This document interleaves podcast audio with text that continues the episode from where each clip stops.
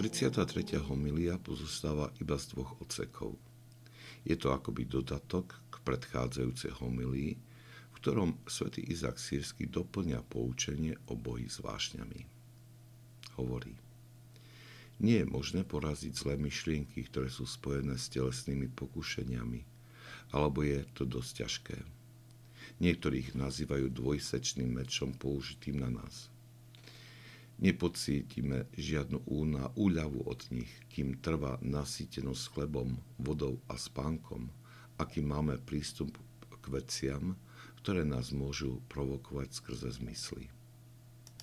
Smrť by bola lepšia než hamba týchto vecí. Keď sme usilovní v tom, čo je vhodné pre nás, potom vplyv tela sa zoslabí. I tieto slova ukazujú, že svätí otcovia nemajú žiaden úmysel niečo prikrášľovať alebo zľahčovať. Svetý Izak Sírsky nám predstavuje realitu, ktorú potvrdzuje naša skúsenosť.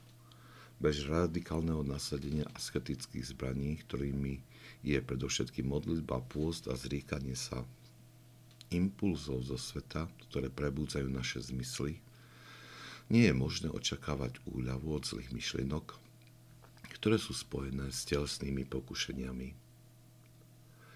V životopise starca Jozefa Hezichastu, ktorý bol nedávno kanonizovaný, čítame o jeho priam heroickom zápase s týmito pokušeniami. Postil sa tak prísne, že takmer nič nejedol. Držal celonočné bdenia, dokonca v čase najsilnejších pokušení sa udieral palicou, aby telesná bolesť zahnala zlé myšlienky. Tento zápas o čistotu mysle trval 8 rokov. Potom Boh milosrdne vzliadol na tohto svojho zápasníka a obdaroval ho darom čistoty.